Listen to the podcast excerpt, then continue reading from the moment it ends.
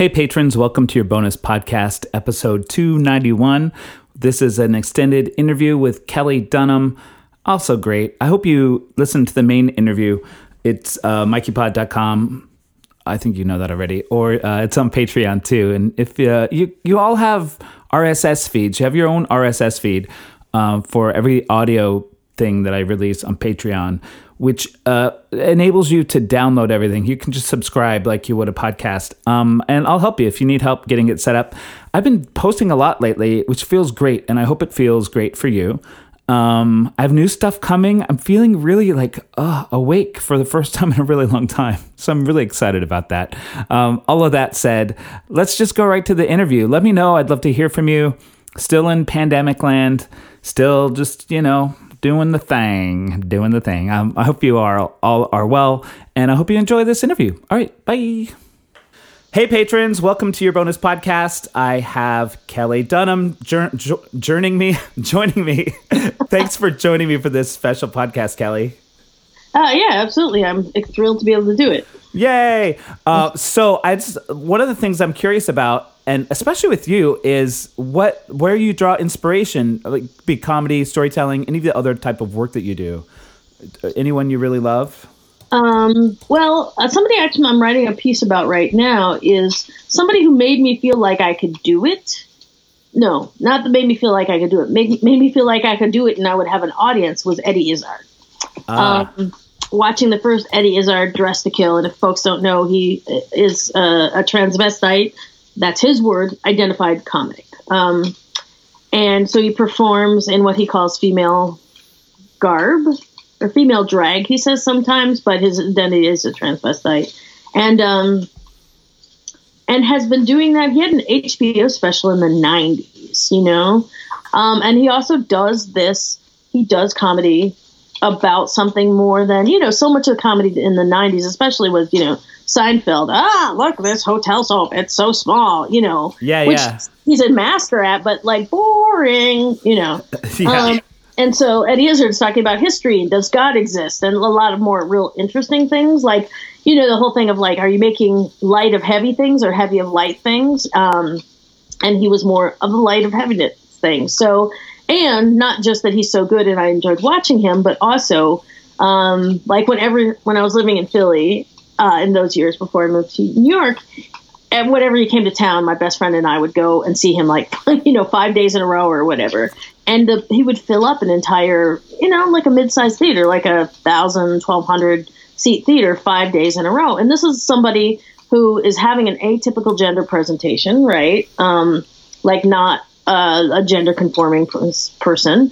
And also he's talking about more than just bullshit. So um, that made me feel like okay, there's all these people who want um, who want real, who want substantial comedy, and and uh, are glad to hear it from somebody whose gender might not look like their gender. You know. Yeah, I. The first time I saw him, wait, is his pronoun he, he, him? I don't even yeah, know. Right? Yeah. Yeah. yeah. Um, I didn't get it and i was offended like I, w- I was much younger i guess i was maybe in my probably early mid 30s i was still a little like thought i was real special and like too cool for a lot of things so that was part of it but it was also i i misinterpreted the um cross-dressing and oh. and i took it that he was making fun of people who wanted to present differently. So mm. I like was got pissed off and like was like, "Fuck this guy." Um, and I totally missed the boat. And I learned, I realized that probably a few years ago, and I still haven't gone back to check out his comedy. I will now. Um, I love, I, I sort of love having had that experience and being able to catch myself and totally missing the point. Um, I don't know why I really enjoy that. I get, I, I think I enjoy being a person that's like, oh, I was wrong. I, I kind of like that in a way. Um, yeah. Um, being you're in your fifties, right? Did I catch that? You were saying that? Um, yeah, I'm fifty-one. Uh, I'm fifty. I love it. I'm like, talk to me. What do I do? being fit, like, it's not like nearly as bad as turning 40 like turning 40 for me was very dark i don't know if you had that experience too and um i, I guess being I go into a thing, and I wonder if you do too, about like, oh boy, like I'm 50 and I'm like having plans for writing a new solo show. Like, who's going to come see a 50 year old doing stuff? Do you have that kind of thought process? Um, yes. Uh, I have, well, where sometimes where I think about it is, you know, where I thought I was going to be in my career is partly the world has changed, right? Like I thought I was just always going to be doing pride events. You know, nobody else would be interested in the stories, right? Or what I have to say. And then the world kind of opened up and people got more interested in queer stories. And so then there's this whole other thing of like, oh, is this still going to be open to me? Like when I see somebody who's younger and thinner and blonder than me, who's doing more or less what I'm doing, and maybe not even at the level, if they they have a late night bit, right? They get a slot on late night and like oh am i like ostensibly right i helped pave the way for that person but um but that person is like kind of reaping the benefits of it you know? Um yeah. so is that close to me now or do i have that option? And i do think that you know uh, comedy at least is one of those things you can do. You can keep doing until you're much older you know? Um uh, you know, people standing on stage. I mean, Margaret Cho is at least 10 years older than me, right? And she's oh, yeah. you know, as lewd as she has been, you know? Um, and so I, I worry more about irrele- relevance. Like, I think people are still, because also 50 year old people need to see comedy too, right?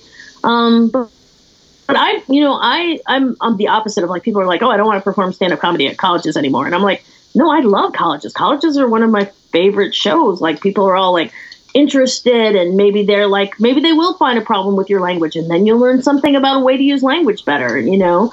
Um, uh, you know, uh, that's actually I mean sometimes that's painful but that's amazing. So sometimes I worry more about relevance and, and I worry about my body falling apart too, but that's more of like that's a just kind of a mobility thing in general and that's the problem with the world not with me. I do feel really grateful that I have my mom her life is much better at 87 than it was when she was in her 50s, you know? Mm. Um, so I do have that to watch. Like when my mom, my mom is a woman who's had a very hard life. And, uh, I mean, partly because she's not married to an asshole right now.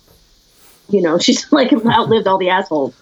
Um, she has like kind of this, I don't know if it's peace, but when I brought her home, she fell and she, um, broke a bunch of bones. And, you know, normally in your 80s, you break a bunch of bones. That's it. No, she got better, went to rehab, came home. And the day I took her home, she was like, well, maybe this is just a part of my life when I sit and look outside the, the window. And maybe that's fine. Maybe I'm just glad I have a nice window to look at, you know?